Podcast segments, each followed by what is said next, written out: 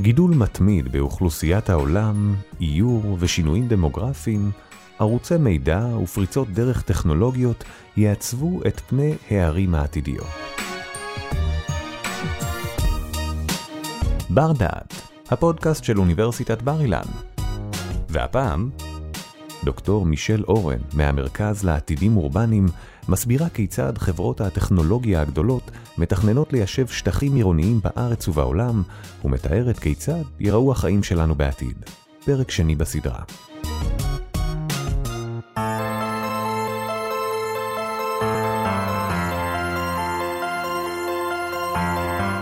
אנחנו מצויים כיום בפתחה של המהפכה התעשייתית הרביעית, בכיוון של הטמעת טכנולוגיות מתקדמות, ותחרות שמבוססת על יצירת ערך, על יעילות ועל יתרון טכנולוגי. בתקופה הזו עולות שאלות רבות סביב עומק השינויים שתוביל המהפכה בחיים שלנו, מהדרך שבה נבחר לתקשר, להתנייד, איך לצרוך, איך ומהיכן לעבוד, ועד שאלות על סביבות המגורים העתידיות בהן נחיה. בפודקאסט הזה ננסה להבין כיצד שינויים טכנולוגיים יעצבו את הראי העתיד. לפודקאסט הזה שני חלקים. החלק הראשון יעסוק בצמיחת הערים, המגמות שישפיעו על הראי העתיד שלנו, והחלק השני יעסוק בחזית הפיתוח של ערים עתירות הטכנולוגיה. ערי העתיד שמתכננות ענקיות הטכנולוגיה. לפי תחזיות האו"ם, עד שנת 2050 יתווספו לעולם 2 מיליארד תושבים שמרביתם יתגוררו בערים. 2 מיליארד הם 57 פעמים טוקיו. הודו לבדה כבר הכריזה על הקמת 100 ערים חדשות בעשורים הקרובים. בפרק הזה אני אדון במגמות שישפיעו על ערי העתיד שלנו, ובכלל, היכן צפויים להתגורר תושבי הארץ העתידיים.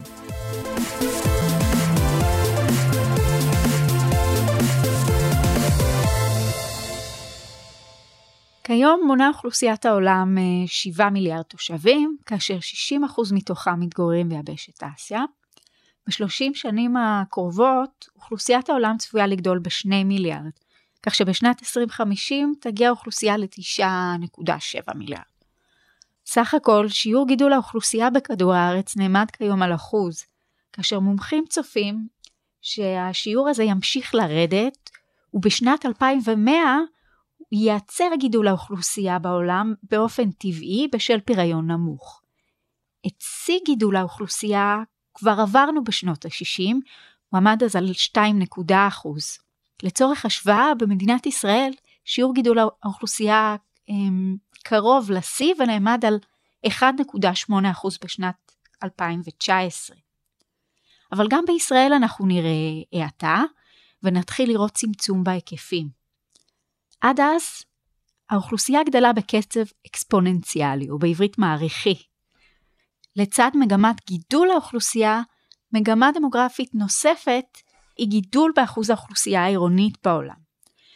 בשנת 2007, לראשונה מחצית אוכלוסיית העולם התגוררה בערים, שבשנת 2050 תגיע האוכלוסייה העירונית ל-67% מאוכלוסיית העולם, כפי שמרחיבה ענת צ'צ'יק בפרק הראשון בסדרה.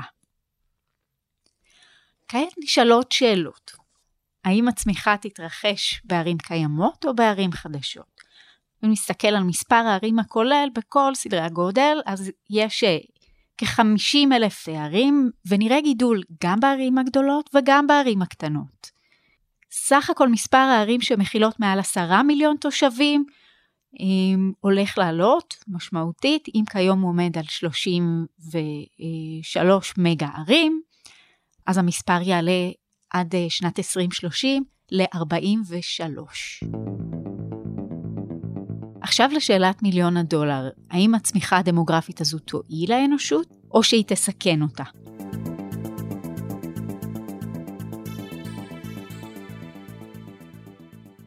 ישנן שתי גישות רווחות. הגישה הראשונה היא הגישה הפסימית, היא גם הוותיקה יותר, היא הגישה המלטוסיאנית, שמבוססת על אה, ספרו של אה, כלכלן בשם תומאס מלטוס, אה, משנת 1798, תקופת המהפכה הצרפתית. התיאוריה של מלטוס בעצם ניבאה עתיד דיסטופי או עגום, והיא מכונה קטסטרופה מלטוזית. מלטוס למעשה חוזה מצב שבו גידול האוכלוסייה עולה על הייצור החקלאי, וכתוצאה מזה חסר מזון. אז מחירי המזון עולים, השכר הריאלי יורד, והצריכה לנפש, במיוחד בקרב העניים, צונחת. המצוקה הכלכלית הזאת שמתפתחת כתוצאה, לרוב מלווה ברעב עוני, במגפות, במלחמה, אה, ירידה בשיעורי הילודה ועלייה בשיעורי, בשיעורי התמותה. ואנשים ללא גישה למחיה או לצרכים בסיסיים אחרים נפטרים או פונים לפשעים אלימים בכדי להשיג, אה, להשיג מזון, עד שנוצר שוב איזון. מלטוס סבר שהאוכלוסייה גדלה בקצב אקספוננציאלי, בעוד שהמזון גדל רק בקצב קבוע. בכדי ליצור איזון דמוגרפי, אז מלטוז אה, אה, מציע בעצם שני סוגים של פתרונות. לראשון הוא קורא בקרות חיוביות, שם בעצם מעלים את אחוזי התמותה באופן פעיל. למשל, תדמיינו שאנחנו מרכזים איזושהי אוכלוסייה בגטו בתנאי עוני, ונותנים להם לבד לקבוע מרעב, ממחלות, אלימות, אה, והם דואגים לדלל את עצמם. והדרך השנייה היא בקרות מונעות, שבעצם מורידות את קצב הילודה. למשל, עידוד של הפלה, פיקוח על הילודה באמצעי מניעה, אה, דחיית גיל הנישואים, ועוד אלטרנטיבה היא התנזרות. הגישה הזו בעייתית מכיוון שהיא רואה מגבלה ביכולות הייצור. בעצם לא אה, לוקחים בחשבון את היכולת של אותו שוק להשתכלל אה, ולהגביר את יכולות הייצור. צריך לזכור שאנחנו מדברים על המאה ה-18, אה, כשההתפתחות עוד הייתה ממש בחיתוליה. מלטוס הכיר בכך שיש הצעות שונות לשחרור של האדם מפני המגבלות, אבל הוא היה מאוד סקפטי לגבי היכולות האלה, הוא אפילו תיאר אותם כפתרונות דמיוניים. אה, לדוגמה, הוא ביקר באופן סאטירי את הרעיון ש... שניתן לפתח שיפורים בחקלאות, ושהם יוכלו להתרחב עוד ועוד ללא שום גבולות. הגישה השנייה, האופטימית לגבי צמיחה דמוגרפית, אה, פותחה על ידי הכלכלנית הדנית אסתר בוסרופ, שלמדה כלכלה ופיתוח אה, חקלאי. אה, לפני כן, היא כיהנה מספר שנים כראש משרד התכנון של ממשלת דנמרק, ומאוד מאוד בער בה אמ, לחזור למחקר, והיא חקרה את יחסי הגומלין בין חקלאות, אוכלוסייה, הגירה, מסחר, תעשייה ושימושי קרקע. מחקר שהוא אמ, גם חדשני בהיבט הבין-תחומי, הרב-תחומי. אה, בוסרופ פרצה בעצם לתודעת המדע הבינלאומי בשנת 1965 עם ספר שקראו לו תנאי הגידול החקלאי, כלכלה של שינוי חקלאי תחת לחץ אוכלוסייה. עכשיו, בניגוד למלטוס, היא טענה שדווקא גודל אוכלוסייה הוא זה שיקבע את שיטות החקלאות וגודל ייצור המזון. אוכלוסיות אנושיות יוכלו להמשיך לגדול למרות המגבלות הסביבתיות, מכיוון שגידול האוכלוסייה יגרור איזושהי התעוררות בקרב החקלאים, כן, אה, יהיה צורך, אה, אה, יצרנים ירצו לספק את אותו הצורך, והם יצטרכו למצוא את הדרך באופן יצירתי ולאמץ טכנולוגיות חדישות יותר, שיאפשרו עלייה בייצור המזון, שתספק את אותו, אותו מזון לגידול האוכלוסייה.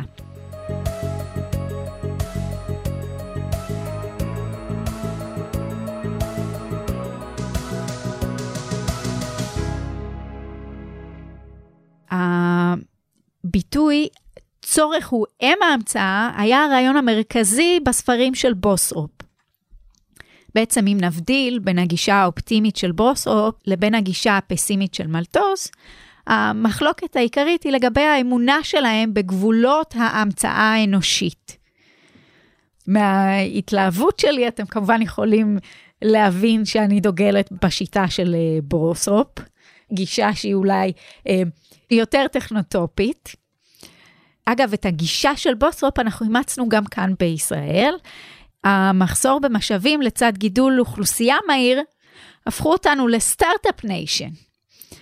את החשיבה הזו אמ, גם קידם מאוד בן גוריון, אה, בידיעה שכשאנשים צריכים לקיים את עצמם, הם יעשו את כל מה שצריך, בין אם זה תוספת עבודה או שימוש במשאבים יצירתיים, על מנת uh, לצאת מאותו מצב מצוקה. אחת ההמצאות הראשונות בתחום המזון בישראל היא אורז בן גוריון, או פתיתים. אה, אז הפתיתים באמת הומצאו בתקופת הצנע, ומי שיזם את הפטנט הזה היה בן גוריון בעצמו. אה, היה למעשה מחסור באורז, והעולים מארצות המזרח אכלו בעיקר אורז, על זה התבססה התזונה. אה, אז בן גוריון דאג לפנות למייסד של חברת אוסם וביקש ממנו לייצר איזשהו תחליף מבוסס חיטה לאורז. ובסופו של דבר זה התפתח לתוך מוצר אה, תעשייתי שנמכר באופן מוכן אה, ממש לבישול, ולכן הוא זכה לכינוי אורז בן גוריון. דוגמה נוספת להמצאה, דווקא מהשדה העירוני, שבאמת אה, אפשרה את אותה צמיחה בערים, כן, גם, גם בהיבט של אה, בינוי וגם בהיבט הדמוגרפי, אה, היא הספרינקלר. בשנת 1666, אז פקדו את לונדון שריפות, אה, בתקופה ההיא, הבישול התקיים בתוך הבית, כן, והבנייה הייתה לרוב מעץ, זאת אומרת שבית ש... או בניין שמתלקח נשרף מאוד מאוד מהר, וכמובן מסכן לא רק רכוש, גם נפש. אה, ולכן הומצא, הומצא הספרינקלר, בעצם איזשהו אה, אמצעי שמסייע בכיבוי שריפות. הרכיב הזה תוכנן להמטיר מים בכל מצב שבו הטמפרטורה בבניין עולה על הטמפרטורה שאליו הוא, ווסת.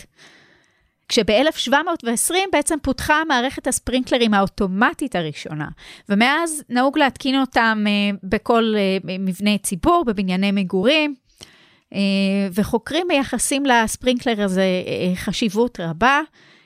ביכולת שלנו לבנות בצורה רוויה ולגובה, כמו שאנחנו מכירים היום, בניינים, מגדלים, אה, בתוך אה, מרכזי הערים, במרכזי העסקים הראשיים בערים. כך אה, ניתן להגיד שיש בעצם קשר ישיר בין פריחה דמוגרפית ופריחה טכנולוגית. טכנולוגיה היא כלי הישרדותי, ולכן ככל שנגדל, היא תשולב בכל תחומי החיים שלנו.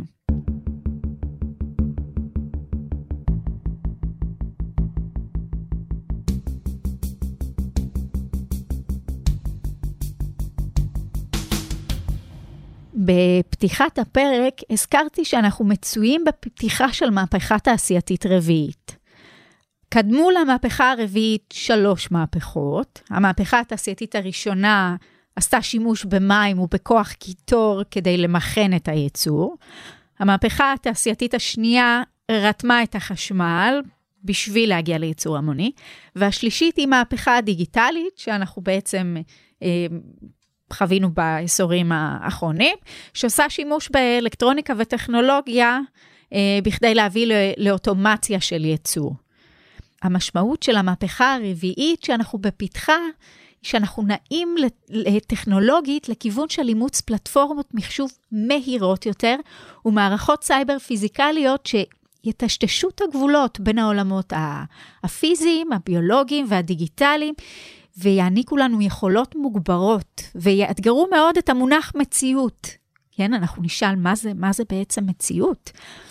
בתעשייה מדברים על חיזוק החיבור בין האדם למחשב, עד כדי כך שיתווצר מיזוג מוחלט. למהירות שבה מתרחשות הפריצות, פריצות הדרך הטכנולוגיות היום, אין שום תקדים היסטורי. זו פעם ראשונה שאנחנו מגיעים לכזאת התפתחות.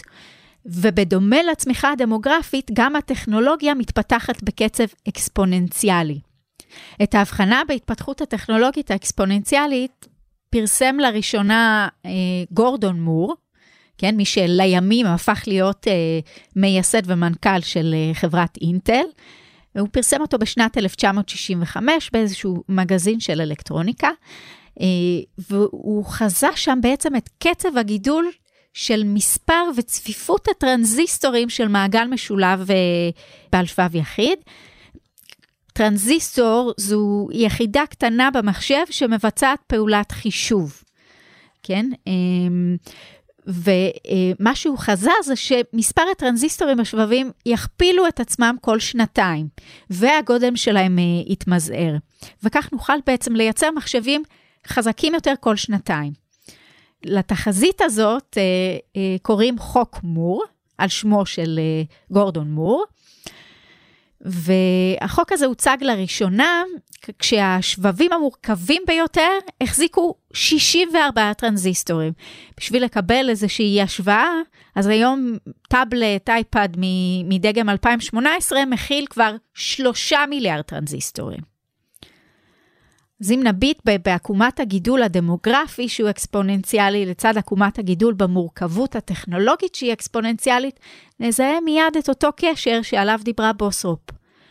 הטכנולוגיה היום היא זאת שמאפשרת לנו כאוכלוסייה להמשיך לגדול, ובכל יום לנייד מיליארדי אנשים בעולם, לספק להם שירותי בנקאות, לנהל מרשמי אוכלוסין, לנתב חבילות וסחורות. הכל במערכות מחשב אה, מתקדמות ודרך ניהול בסיסי נתונים. וכמובן גם לגדל מזון בייצור תעשייתי יעיל ומדויק, בשאיפה גם סביבתי ומקיים. כך סוברים ודאי לעיניה של בוסרופ שללא גידול אוכלוסייה לא היינו חווים את אותן קפיצות טכנולוגיות. גם ב Start-Up Nation יש לגודל יתרון. אז ייתכן שברגע שקצב גידול האוכלוסייה שלנו יועט, נאבד גם את היתרון הטכנולוגי. אז הזכרתי לפי המגמות דמוגרפיות שהערים שלנו הולכות להצטופף, כן? גידול אוכלוסייה מביא לצורך, צורך מביא לפיתוח טכנולוגיה, וכך יוצא שהרבה מאוד מהפיתוחים הטכנולוגיים התרחשו בערים.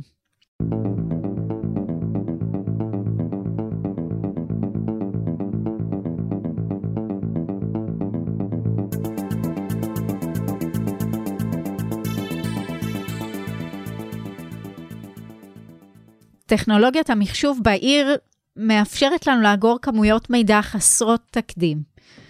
סיסקו ניבאה ש...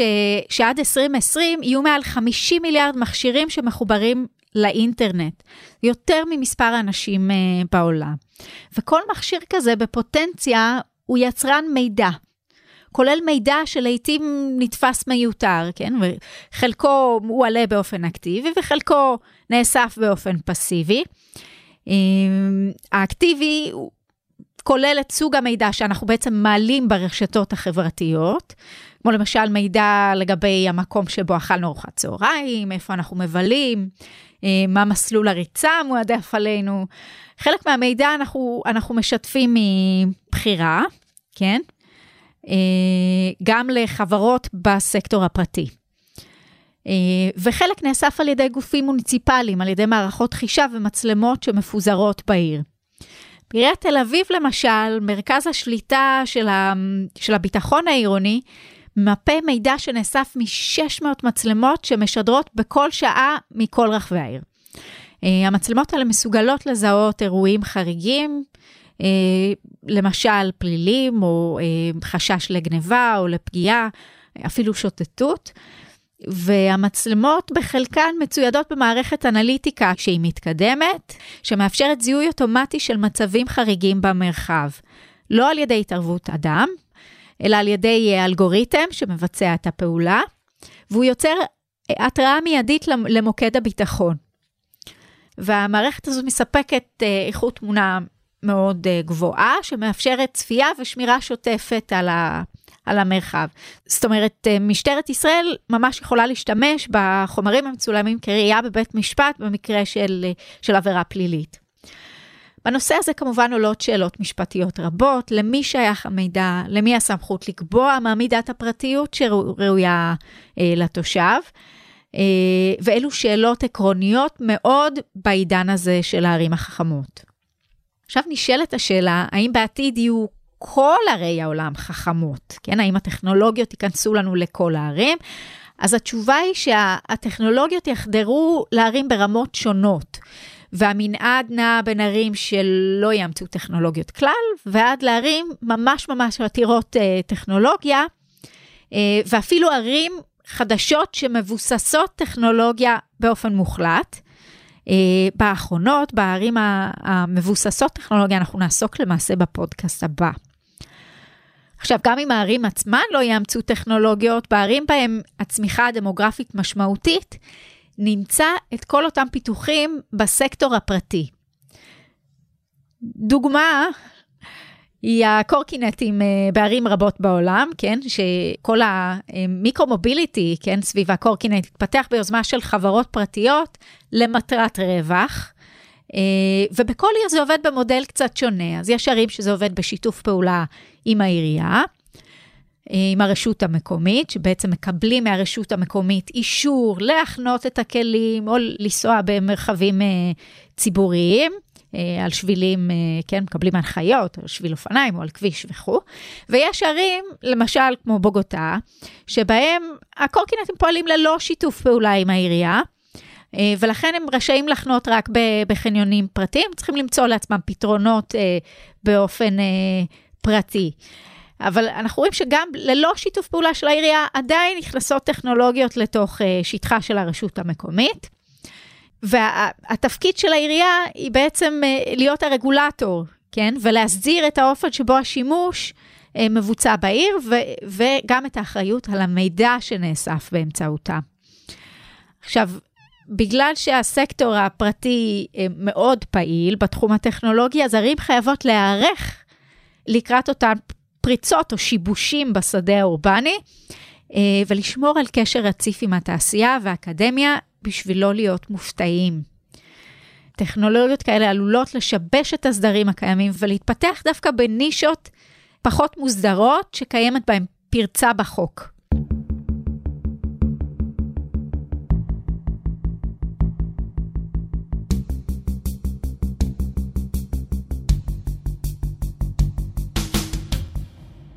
אז מוקדם יותר בפרק הזכרתי שהצמיחה הדמוגרפית תתרחש בערים קיימות ובערים אה, חדשות.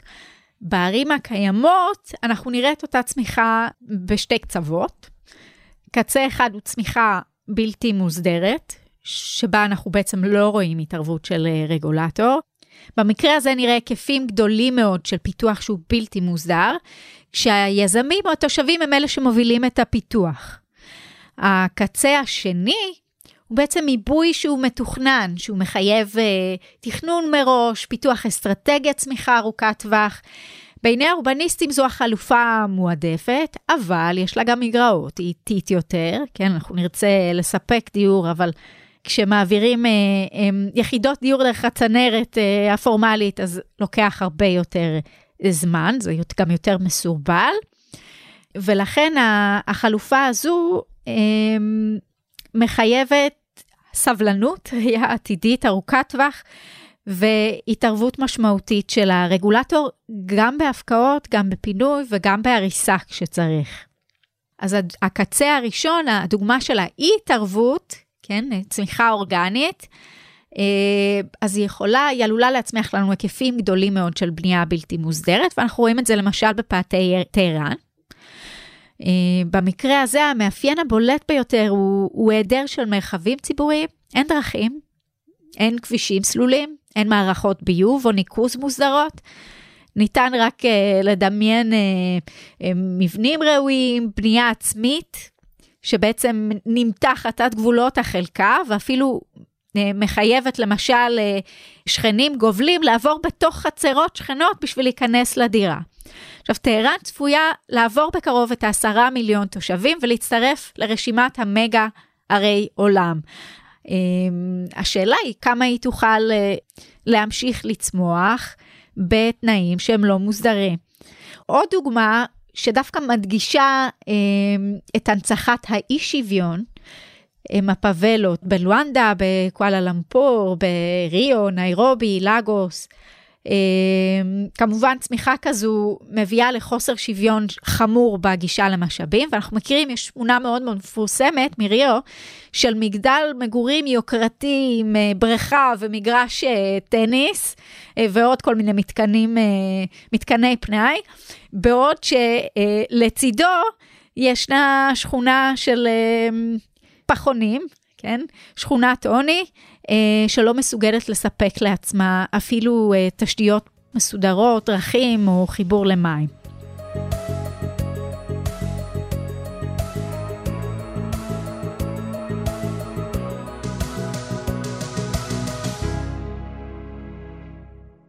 לעומת אי תכנון, אנחנו רואים ערים רבות שדווקא מוסיפות על התכנון הקיים, וזה בעצם הקצה השני של עיבוי מתוכנן. במקרה הזה, שיש אפשרות אה, להתערבות של הרגולטור, אז אנחנו נרצה שהוא אה, ייצב וינחה את הצמיחה העירונית, כן, כולל התוויה של הדרכים, הוא ייצר סביבות ומבנים שנותנים מענה לצורכי ציבור. אמ, ייצר אינטגרציה חברתית, אה, שיערב לנו בין אוכלוסיות שונות, לייצר את אותה הטרוגניות, סביבות בריאות שניתן אה, לייצר על ידי מערכות סניטציה ראויות, וגם היערכות מבחינה כלכלית. אמ, לייצר את אותם שימושים מניבים, בין אם הם נכסים או מסחר, שיוכלו להביא הכנסה לעירייה בשביל לממן את אותו פיתוח. צמיחה מתוכננת בערים חדשות כוללת למשל תוכניות של uh, התחדשות עירונית.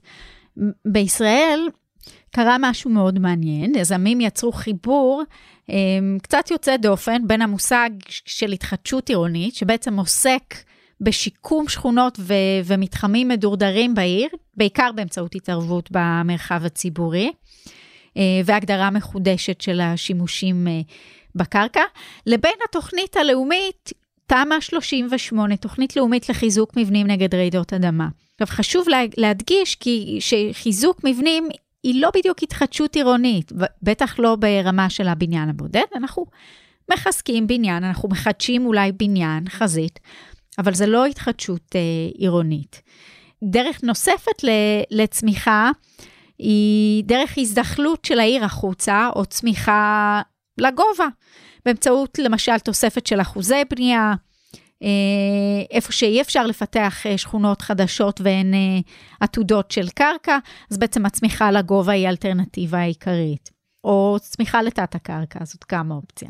עכשיו, חוקרים סוברים שתכנון וצמיחה אורגנית, ההקצוות בעצם שהצגתי, הם ביניהם קיימות כל מיני דרגות, כן, של, של התפתחות עירונית, לאו דווקא שחור או, או לבן, ולכן צריך להיזהר מתכנון שהוא אה, מתערב יתר, שעלול לפגוע במרקמים חברתיים ו, ולהגביל את הפעילות האנושית שצריכה מידות של חופש בשביל שיקרו דברים.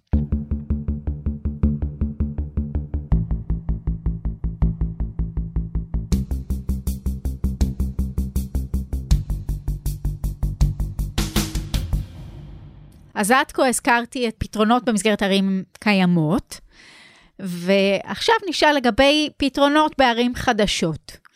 אז הקמת עיר חדשה מצריכה בעצם שילוב בין ידע תכנוני וגם ניסיון, כן, שמצטבר, ותזמון.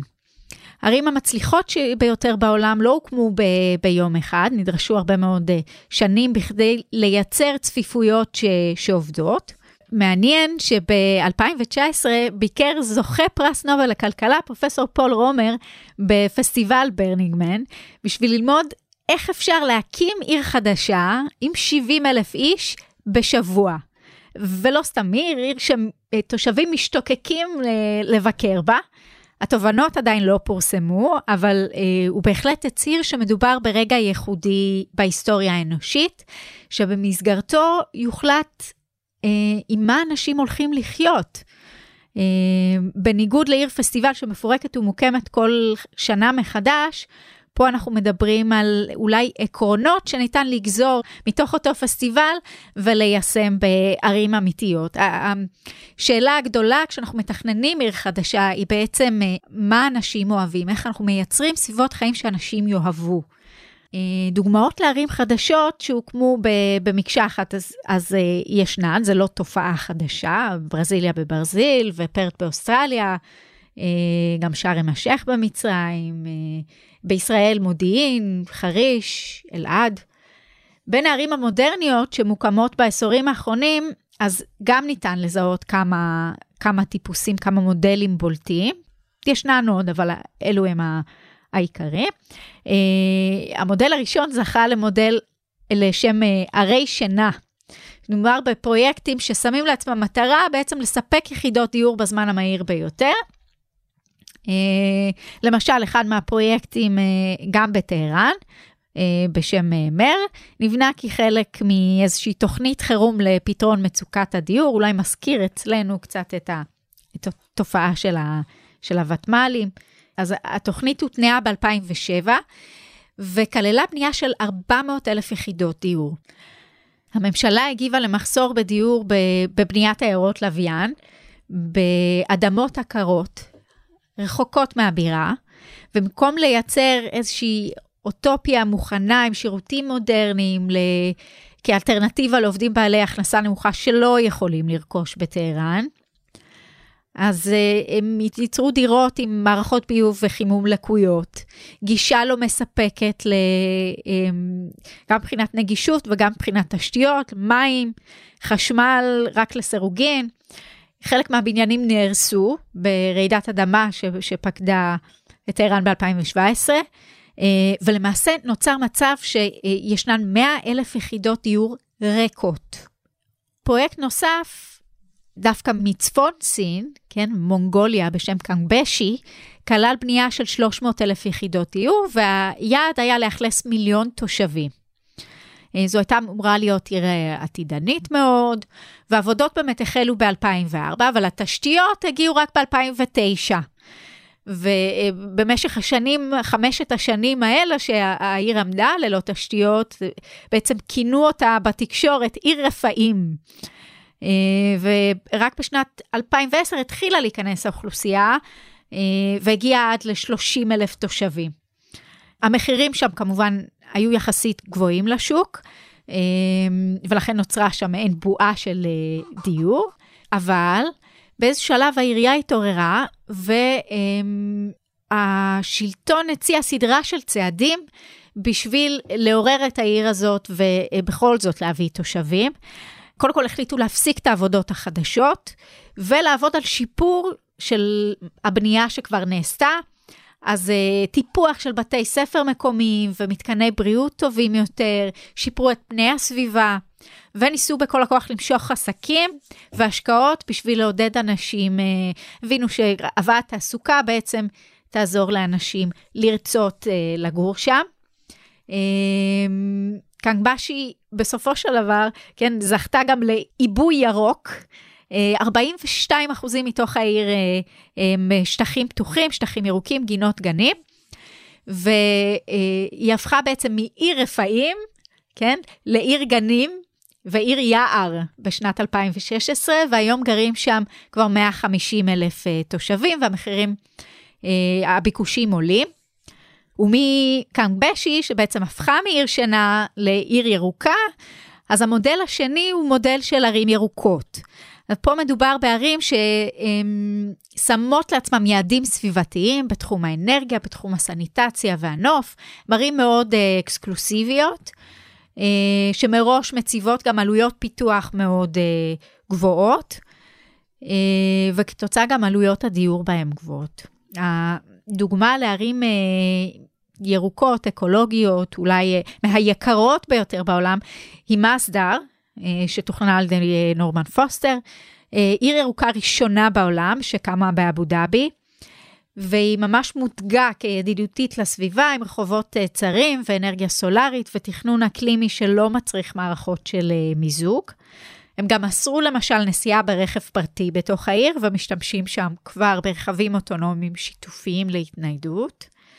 הגודל של האבל הוא היום, כן, הוא שישה קילומטר בלבד, העיר הזו אמורה לגדול, בפועל פיתחו רק את השלב א' שלה, אה, וכבר בשלב א' הספיקו למצות את התקציב, אה, ולכן הפסיקו את העבודות, כך שנכון לשנת 2018, אה, מועסקים שם פחות מ-2,000 אה, תושבים.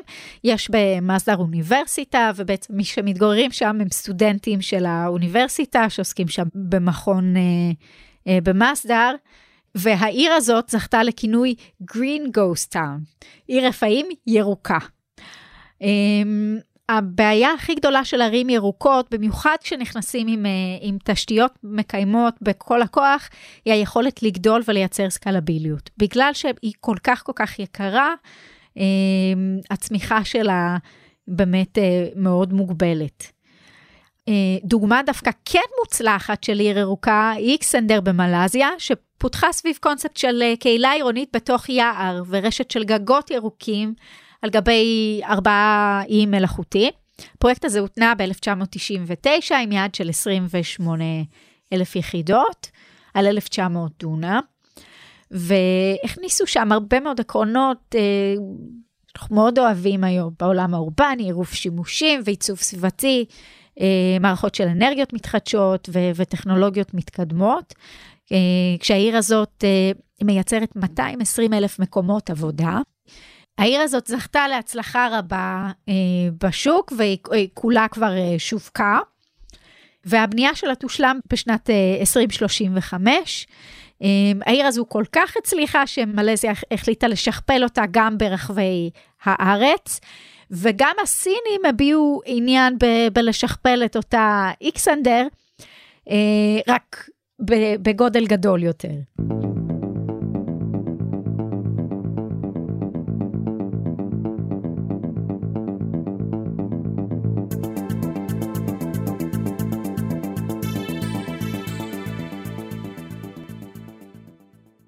חזית הפיתוח בתחום של הערים החדשות הוא דווקא מודל של ערים עתירות טכנולוגיה. הניסיונות להקים עיר שמנוהלת לחלוטין באמצעות טכנולוגיה עדיין לא נחלו ממש הצלחה בגדר ניסוי. את המרוץ הזה לתכנון עיר חכמה יזמו חברות טכנולוגיות גדולות. אנחנו רואים שם שחקנים כמו גוגל וסיסקו וסימנס ומייקרוסופט, גם עליבאבא. אמ, שהתנסו בפיתוח של אה, מערכות מורכבות מכל מיני סוגים, אבל הם עדיין לא הקימו עיר, עיר שלמה. אה, והאתגר הוא בעצם לדעת לסנכרן בין כל אותן אה, מערכות רבות שהם הכניסו לתוך הערים, חלקם ניהוליות, חלקם של פנאי. דמיינו שבמקום רשות מקומית, שכן, כולנו מכירים, כן, מתאפיינת באיזושהי חוסר יעילות, איזשהו גוף פוליטי של נבחרי ציבור. אנחנו נקבל ערים שמנוהלות על ידי מערכות תפעול מתקדמות, כמו מרכזים לוגיסטיים, אה, עם שירותים דיגיטליים מתקדמים, אה, כמו בשירותי הבנקאות, כן, עם זהות דיגיטלית שניתן להזין בה את כל תחומי העניין וההעדפות שלנו, עם יכולת אמיתית להשפיע ולקחת חלק בעיצוב המרחב העירוני באמצעות מערכות שיתוף ו- ומערכות הצבעה פעילות ושקופות. אם נחזור שוב לתחילת הפרק ונחבר בין המגמות הטכנולוגיות והדמוגרפיות, נראה שההתפתחות לכיוון ערים עתירות טכנולוגיה יעילות ומדויקות היא התפתחות שהיא דווקא טבעית וגם מסקרנת במיוחד. יתרה מזאת, מי שיצליח לפצח את תכלול המערכות בעיר החמה, יזכה ככל הנראה לשכפל את ההצלחות האלה בכל מקום בעולם. והמשמעות הכלכלית של זה היא מאות מיליארדי דולרים. בהחלט שוק מעניין מאוד ומזמין, ואנחנו נעסוק בו בפרק הבא. הפרק הבא יעסוק בדיוק ברעיונות שמאחורי הערים האלו והתחרות המתמשכת בענף להקמת העיר החכמה ביותר בעולם, שניתנת לשכפול. תודה שהאזנתם לנו. באפליקציית בר דעת תמצאו עוד הרבה פודקאסטים מרתקים, גם בנושאים דומים וגם בתחומי ידע שונים לגמרי. בואו לגלות אותם. בר דעת, אפליקציית הפודקאסטים של בר אילן, משפיעים על המחר, היום.